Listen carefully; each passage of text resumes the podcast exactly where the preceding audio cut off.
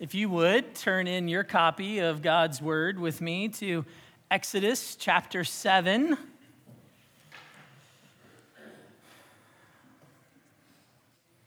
If you look there in your bulletin, it's printed that we are covering chapter 7 through 10 today. We are at that point in the book of Exodus where we will start tackling large portions of it at one time. I won't read all four chapters right now, but please keep it out, keep it ready. We will uh, go through uh, big parts of it together today. But just for our reading this morning, I will read chapter 7, verses 1 through 13. So let's give our attention now to the reading and the hearing of God's holy, inspired, and an inerrant word from Exodus chapter 7, beginning in verse 1. And the Lord said to Moses, See, I have made you like God to Pharaoh, and your brother Aaron shall be your prophet. You shall speak all that I command you, and your brother Aaron shall tell Pharaoh to let the people of Israel go out of his land. But I will harden Pharaoh's heart. And though I multiply my signs and wonders in the land of Egypt, Pharaoh will not listen to you. Then I will lay my hand on Egypt and bring my hosts, my people, the children of Israel, out of the land of Egypt by great acts of judgment. The Egyptians shall know that I am the Lord when I stretch out my hand against Egypt and bring out the people of Israel from among them. Moses and Aaron did so. They did just as the Lord commanded them. Now Moses was 80 years old, and Aaron 83 years old when they spoke to Pharaoh. Then the Lord said to Moses and Aaron, When Pharaoh says to you, Prove yourselves by working a miracle, then you shall say to Aaron, Take your staff and cast it down before Pharaoh, that it may become a serpent. So Moses and Aaron went to Pharaoh and did just as the Lord commanded. Aaron cast down his staff before Pharaoh and his servants, and it became a serpent. Then Pharaoh summoned the wise men and the sorcerers, and they the magicians of Egypt also did the same by their secret arts. For each man cast down his staff, and they became serpents. But Aaron's staff swallowed up their staffs. Still, Pharaoh's heart was hardened, and he would not listen to them, just as the Lord had said. The grass withers and the flower fades but the word of our God remains forever. Amen. Let's pray. Oh God, thank you for your word. Thank you for preserving it for us over the ages that we might have it this day in our own language, a language that we understand. So we've had it read this morning, and there's yet even more of it here before us. And we pray now, oh God, that you would give us more than just physical hearing and understanding, that you would open our eyes so we could behold wondrous things, that you, by your Holy Spirit, would work, doing what you promised to do, to teach us and train us and correct us, rebuke us. Oh God, convict us, help us, encourage us, strengthen us, lead us, make us more like Jesus. Use the preaching of the word in our hearts. God, I pray for your people pray that they would know of your great mercy. I pray that you would soften hard hearts. And I pray that you would cause softened hearts to rejoice all the more. And God, I pray that you would help me. Lord, would you protect me from error? may the words of my mouth, meditation of my heart be pleasing and acceptable unto you, O God. You are my rock and my redeemer. We ask all this in Jesus' name. Amen. So, which weighs more? A feather or a human heart? I didn't think you'd ask that today, right? What weighs more? A feather or a human heart? To us, it's kind of a weird question, isn't it? It's a trivial question with an obvious answer, right? Seems obvious. But to the Egyptian living in what was known as the New Kingdom period, That is the period when these Exodus events occurred. This question, that very question I asked, which weighs more, a feather or a human heart? That question, actually, in fact, the answer to that question meant the difference between eternal life and death. You see, the Egyptians in the New Kingdom believed that when someone died, they went to face a judgment hall of gods in the underworld. There, the individual's heart, which was believed to be the very essence of a person, their heart was to be weighed on the scales of truth. There were these scales called the scales of truth, and they were weighed there by the mortuary god Anubis. On one side of this scale sat a feather, and it was called the feather of truth and righteousness. On the other side, would be placed the heart of the deceased. If the heart was heavier than the feather, it was bad. It was bad. Bad news. It was because the heart was weighted down with misdeeds. So the person was then deemed unjust. In the presence of the hall of gods, the person was duly condemned and then standing in the corner was the frightening goddess Ammit, who would devour you whole. You can see pictures of this in ancient Egyptian pictures. Do you understand what's happening here? So, for these Egyptians, life is all about works. Good works means you have a good and light heart. Good works means that you can live forever in some happy afterlife good works saves you. That background is really important. really, really important as we come to Exodus chapter 7 through 10 this morning. We didn't read it all, it would have taken the rest of our morning. But 14 times in just these four chapters, we read about Pharaoh's heart and his heart being hard. Let's look at those verses really quick. Start in chapter 7, verse 3. But I will harden Pharaoh's heart. Turn over to verse 13. Still, Pharaoh's heart was hardened, and he would not listen to them as the Lord has said. Very next verse, verse 14. The Lord said to Moses, Pharaoh's heart is hardened. He refuses to let the people go. 722. So Pharaoh's heart remained hardened. He would not listen to them as the Lord had said. 8, chapter 8, verse 15. But when Pharaoh saw that there was a respite, he hardened his heart and would not listen to them as the Lord had said. Verse 19 Then the magician said to Pharaoh, This is the finger of God. But Pharaoh's heart was hardened, and he would not listen to them, just as the Lord had said. Chapter 8, verse 32. But Pharaoh hardened his heart this time also and did not let the people go. Chapter 9, verse 7.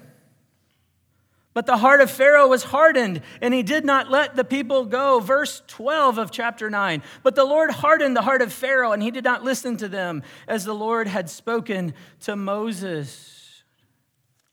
Also in chapter 9, verses 34 and 35. But when Pharaoh saw that the rain and the hail and the thunder had ceased, he sinned yet again and hardened his heart, he and his servants. So the heart of Pharaoh was hardened, and he did not let the people of Israel go, just as the Lord had spoken through Moses. Keep going. Chapter 10, verse 1. Then the Lord said to Moses, Go into Pharaoh, for I have hardened his heart and the heart of his servants, that I may show these signs of mine among them. Last two, two more. Chapter 10, verse 20. But the Lord hardened Pharaoh's heart, and he did not let the people of Israel go. And then lastly, verse 27 But the Lord hardened Pharaoh's heart, and he would not let them go. Do you get it? His heart is hard. Now, for those of you interested in this, and I think it's helpful. I get all of our answers from this, but I do want to point it out. There's three different words in the original language, the Hebrew, used to denote this when it says hardness of heart. There's kasa, which means to be difficult. It emphasizes stubbornness. So, ladies, you can look at your husband and say, You're being kasa, right? You're being stubborn. It's used only once here, okay? There's also hazak, which means to be strong, right? It emphasizes an inside determination. You could say really stubborn. It's used seven times. And then there's kaved, or kavod, kaved, which means kaved to be heavy. To reflect intensity, heaviness. Used six times. So think about what Todd preached last week, talking about chapters four and five. What happened to the people of Israel? The burden was made heavy. Kaved, it was made heavy upon them. So now look what's happening to the heart of Pharaoh. His heart grows heavier. His heart is being more increasingly burdened. It's being intensely hardened. It's growing more and more weighted down with what? Sin, sinful pride, sinful stubbornness. He's not going to let them go. And all of this is a fitting commentary on the just condemnation that sin deserves. Not the kind of false justice that comes at the hands of false Egyptian gods at their so called scales of truth. But what's really in focus here that we need to keep in focus is the terrible wrath and justice that comes from a holy God that Pharaoh obstinately refuses to acknowledge. So, I want to help us navigate these chapters. All we have time to do is take a, a 30,000 foot flight above them, 7 through 10. I often wonder what it would be like to preach 10 sermons, one on each plague. I wasn't going to try this time. I want to look at this text. Just look at this whole passage. We'll do it in three points. And you can tell I was on vacation last week. I didn't have much ingenuity here, okay? So the first one we'll call the paradigm. The paradigm. Second, the plagues. And here's where I get really, really clever. The third is called the point. So point three is the point, okay? All right, the point. The week got harder, okay, as I was away. So the point. The paradigm, the plagues, the point. Let's begin with chapter 7, verses 1 through 13, which I read earlier, where I believe God reveals to us the, the paradigm for what follows in the whole narrative of the nine plagues, the first nine plagues. And we're going to save the 10th plague for next week, the Passover. We're going to talk about that next week. Uh, you'll remember that when Moses and Aaron came before Pharaoh back in chapter 5, they came in the name of the Lord, and in the name of Yahweh, the covenant name of God. And do you remember what Pharaoh's response was? Do you remember? Look back, look again. Go to chapter 5, verse 2. Remember, they said, Thus says the Lord, which is very common. You walk in, you represent someone, you represent some deity. Thus says Yahweh. How does he respond? Who is Yahweh? Who is the Lord that I should obey his voice and let Israel go? Who is this guy? I don't know who he is. Who is that? Now look again at chapter 7, verse 5. The Egyptians shall know that I am he, I am the Lord. They shall know that I am Yahweh when I stretch out my hand against Egypt and bring out the people of Israel from among them. You see, God will make sure that Pharaoh knows. God will make sure that all of Egypt knows who he is. In fact, this is also emphasized throughout chapters 7 through 10. It's here, it's in 717. Look there. Thus says the Lord, by this you shall know that I am the Lord. Look at chapter 8, verse 10. Tomorrow, Moses said, Be it as you say, so that you may know that there is no one like the Lord our God. Chapter 8, verse 22, at the very end, that you may know that I am the Lord in the midst of the earth. Chapter 9, verse 14, at the very end, so that you may know that there is none like me in all the earth. Verse 14. Actually, I just read that one. Verse 16. But for this purpose I have raised you up to show you my power, so that my name may be proclaimed in all the earth. Verse 29 of chapter 9, so that you may know that the earth is the Lord's. And then chapter 10, verse 2, that you may know that I am the Lord.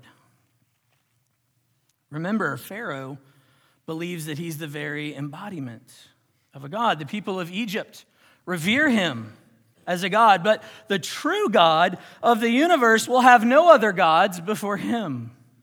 So, in calling Moses and Aaron to once again and again and again and again, right? Because they're going to keep doing this. Go before Pharaoh in his name, his covenant name. God is drawing battle lines in the sand. In fact, he's drawing a battle line in the desert sand. They're reminded, as Dr. John Currid so rightly points out, that, and I quote, he says, This was a matter of theology. It was a question of who the one true God was, of who was sovereign over the operation of the universe, and of whose will would come to pass in heaven and on earth. Dr. Currid concludes Yahweh, the God of the Hebrews, engages Pharaoh, a god of Egypt, in a contest of power and will. So that's part of the paradigm. The paradigm is Yahweh versus Pharaoh throughout all the plagues. Yahweh versus Pharaoh. But notice right from the beginning, the battle's uncontested. In verse 3, God says, I will harden Pharaoh's heart and though I multiply my signs and wonders in the land, he won't listen to you. Even so, look what he says in verse 4 I will bring you out. It's going to look like he's winning, right? But I'll bring you out. Sound familiar? Remember we went through Revelation there for a couple of years? I will deliver my people. I will rescue my people. You belong to me. So now Moses knows the full paradigm ahead of time. You'll go. Pharaoh won't listen because God will harden his heart, but God will keep doing these things until finally his will is broken because God is the true God. He will be victorious over the false gods and he'll let his people go. And then we get an illustration. We get an illustration. It's illustrated for us in verses 10 through 13 when Moses and Aaron once again go before Pharaoh. Notice, as we read, that the magicians of Egypt are able to make their staffs become snakes just as Aaron did. Now, we can argue all day if this is some sleight of hand trick or some force of evil at work. That's not what's important here. What's really important is not how they made this happen. What's really important is the last half of verse 12. What happens? It's almost presented to us as like some matter of fact thing, right? Like it just moves on. They did it too, and there's no like Moses and Aaron were like, whoa. Uh uh-uh. uh What happens? Aaron's staff swallowed up their staffs. Could you imagine the scene? Like they do this thing, throw the staff down, turns into a serpent, and then the magician's like, oh yeah? Hold my drink. And they throw theirs on the ground, the same thing, and then his, and then he's like, hold our drinks. And then blah, they gobble them up. I mean, that's really amazing. But you know, in the ancient Near East, there were often encounters like this. And it was always this, this kind of like battle between who's got the best magic, right? Who can do the biggest sleight of hand trick. And whoever had the best magic would be considered the victor. The language of swallowing up is very key. Swallowing up means you absolutely decimate the power of the other one, it's gone. And that's what happens. From the very beginning, Moses and Aaron get to see that the power of the covenant God Yahweh swallows up any counterfeit power that Pharaoh claims to have. Yahweh is demonstrating that his power is truly supreme. There's no contest. And true to the paradigm, Pharaoh's response is predictable. Look at verse 13. His heart is hardened, he's not going to listen, and look at the last five words. Just as God said. Don't miss that. Just as God said. So that's the repeated paradigm of the first nine plagues. There's subtle variations along the way as you go through them. There's Pharaoh's false confessions of sin and his false promises to let the people go. But the paradigm remains. He doesn't. His confessions aren't true. Yahweh's triumphant over Pharaoh and all the false gods of Egypt. Pharaoh's heart is hardened, and Yahweh's name and power are made known. And all this happens just as God said it would happen. And so that brings us to the first nine plagues themselves. And they're recorded for us in chapters 7 through 10. And to the second point that we have this morning the plagues. And so, to help us very briefly wrap our minds around the events that are unfolding here, I'm just going to briefly answer two questions. First, what are these plagues? What in the world's happening here? Well, these plagues fundamentally are what we call signs and wonders, right? They're even referred to this in the text. They're signs and wonders. Now, we live in a culture, particularly now, that tries and dismisses the accounts of these plagues as mere fiction. Oh, that didn't really happen. We don't do that. We don't do that here, okay? We I don't do that. These happened. Every word of God's word is truth. God is a God of miracles. Do you get to decide which miracles are miracles or not?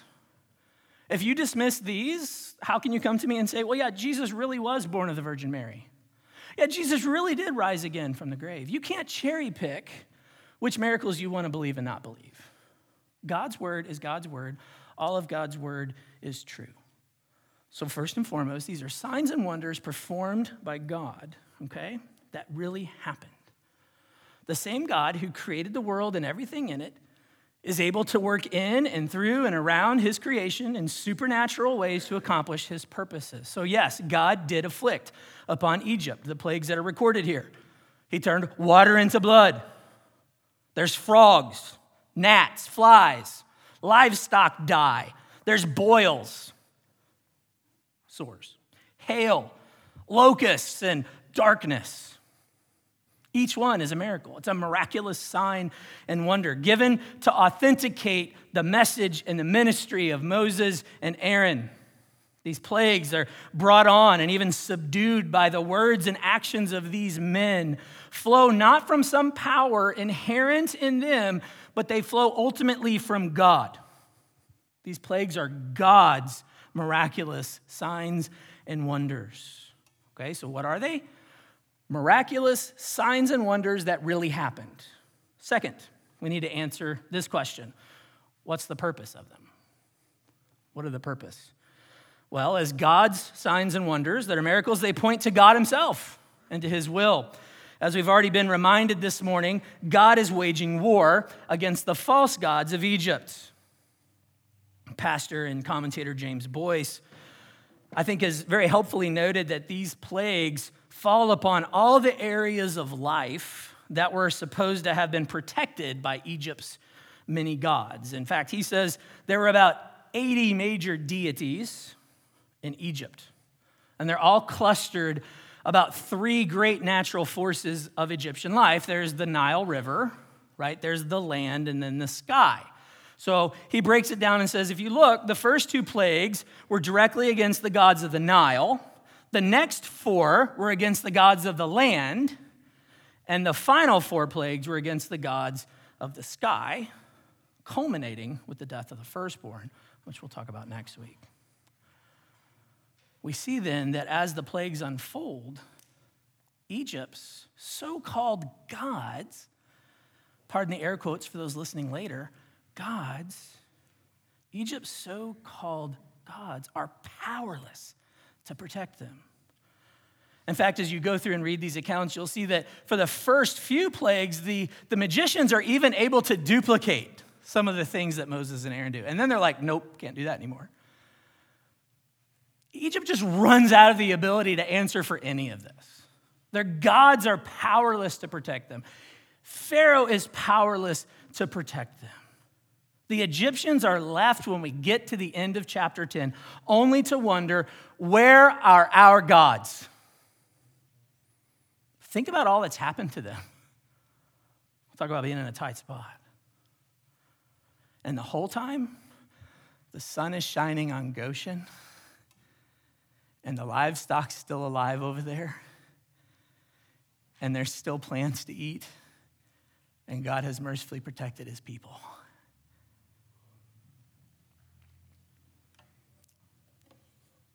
God is there. He puts his glory on display for all to see according to that paradigm given in chapter 7, and he does so by soundly defeating the false gods of Egypt. He swallows up their perceived power with his true sovereign power, and thus he makes his name known and he makes his will known. And that's the ultimate purpose of the plagues. I am God. Not me, sorry, I'm quoting God. I will give my glory to no other. That's what he's saying. But is that the only purpose of the plagues? I'm glad you asked. Well, I asked, but maybe you were asking that. I mean, it's certainly the, we would call it the greatest and ultimate purpose of the plagues.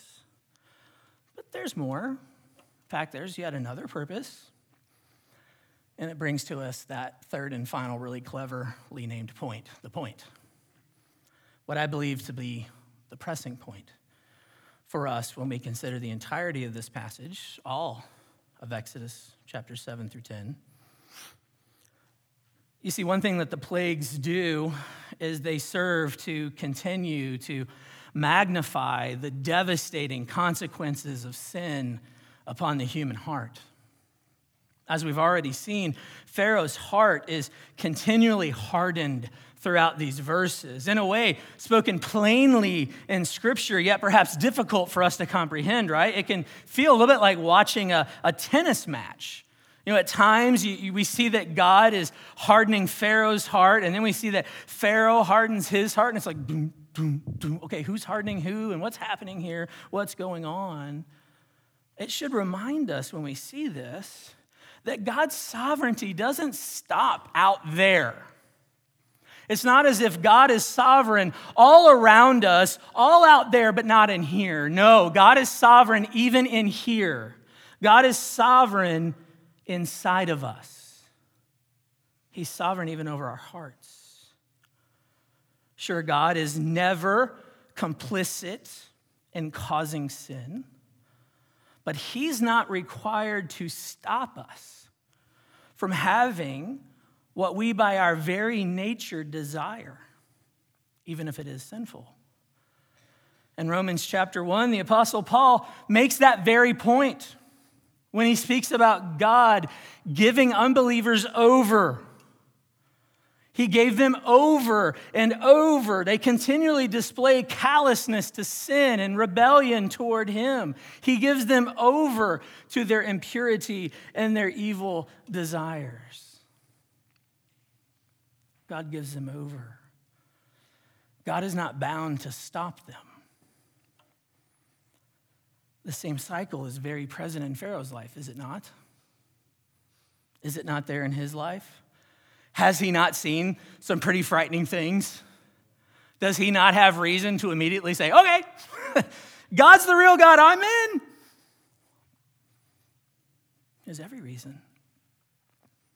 God continually gives him over to his sin. God continues to harden his heart as he continues to harden it himself. He's got a hard heart. But something even more is happening. Something even more, something that the Apostle Paul also picks up on in Romans, particularly in chapter 9. In chapter 9, Paul quotes what God says to Pharaoh in Exodus 9 16. Turn with me to Romans 9.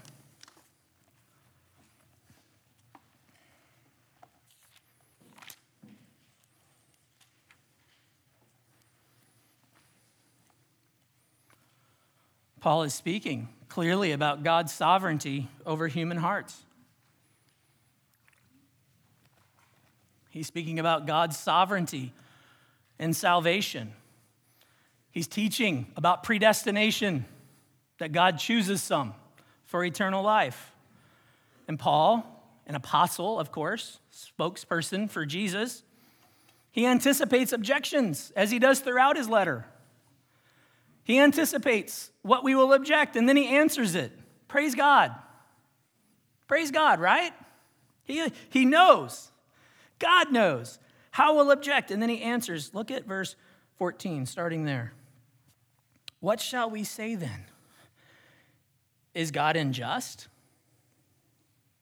He says, Is there injustice on God's part? By no means. Strongest Greek he could use there. Me agenita. By no means may it never ever possibly be. For he says to Moses, I will have mercy on whom I have mercy, and I'll have compassion on whom I have compassion. So then it depends not on human will or exertion, but on God who has mercy.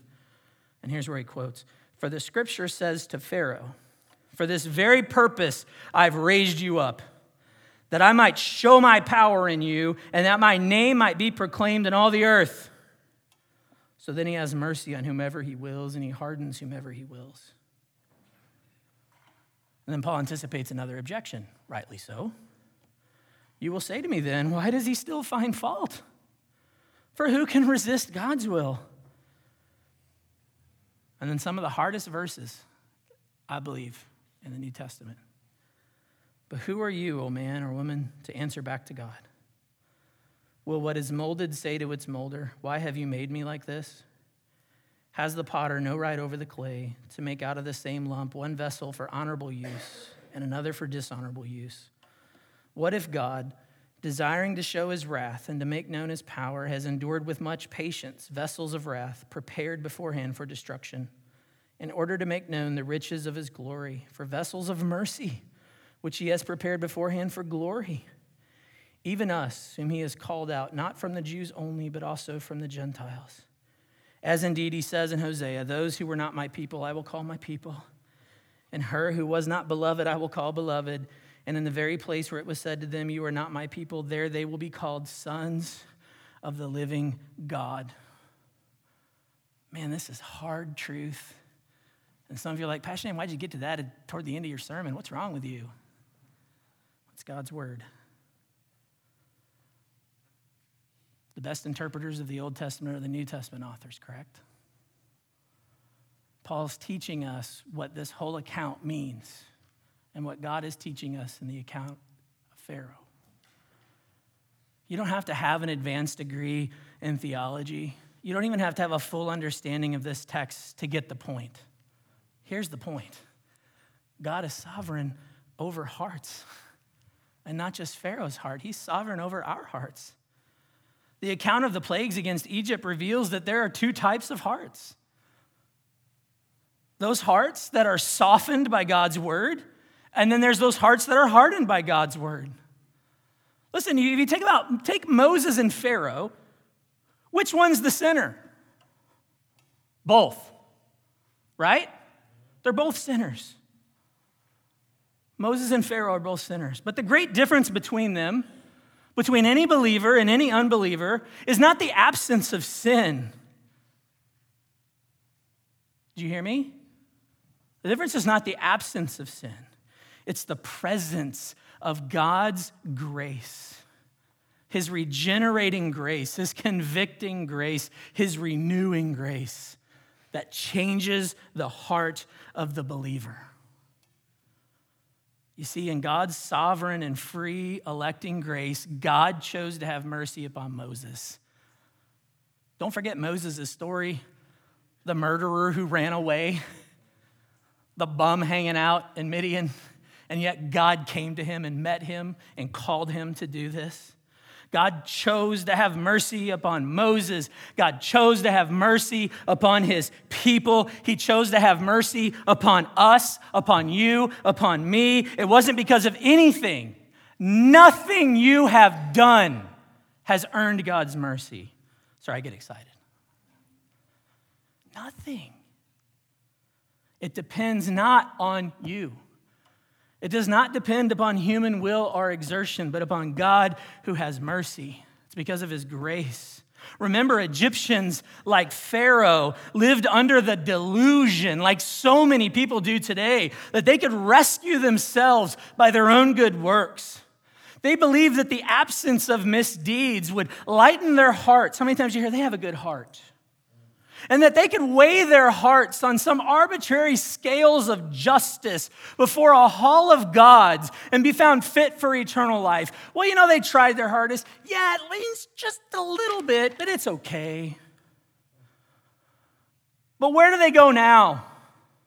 Their gods have been destroyed, their mock scales have been obliterated. And now they have to stand before the one true eternal king and judge of the universe. They have to stand before Jesus Christ, who went to the cross and took upon himself the sins of his people at Calvary, the one who didn't balance out the wrath of God, but instead exhausted the wrath of God towards his people. How? By taking that wrath himself. What will they do when they stand before the one who takes dead and sinful hearts of stone by his Spirit and transforms them into new hearts of flesh that beat and pant for him? What answer are they going to give him then? What answer will they have? Are they going to be like Pharaoh and say, Who are you? Who's Yahweh? Who's the Lord? What right do you have to tell me how I was supposed to live. they may have feared Amumet in the corner, who would have devoured their souls, but listen, the author of the book of Hebrews says it well. It's a terrifying thing to fall into the hands of the living God.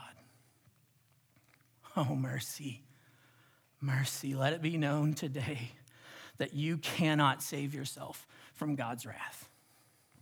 I don't think any of you are Egyptians. But some of you may have bought into the lie that it's your good works that'll save you. Showing up to church, just doing enough, being a good person, whatever it might be, is enough to save you. Lies.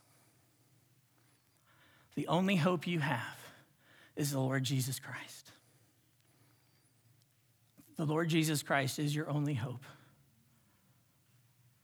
But you say, how, how do I know? How do I know? You just said God chooses some. How do I know I've been chosen? Do you have faith? Has God changed your heart? Is your heart softened this very day to say, I need that grace? Listen, if you've been a Christian like me for many years and you hear this and tears come to your eyes and you say, I need that still, praise God. He chose you before the foundation of the world that you may be holy and blameless before Him. In love, He predestined you to be adopted as sons and daughters. Do you hear? He loves you. The only way you can have a heart changed is if you belong to Christ. So hear me Christ is your only hope, He's your only mercy. If you're here this morning, rejoice. If you're a Christian, rejoice. We're going to take communion, we're going to sing, rejoice. If you're here this morning and you're not a follower of Jesus, what's your hope? What's your hope? Why? Why? Why anything else? What scale could possibly balance things out in the end? There's no curve. You're not going to be graded on a curve. It's Christ or nothing. Christ is all. Amen and amen.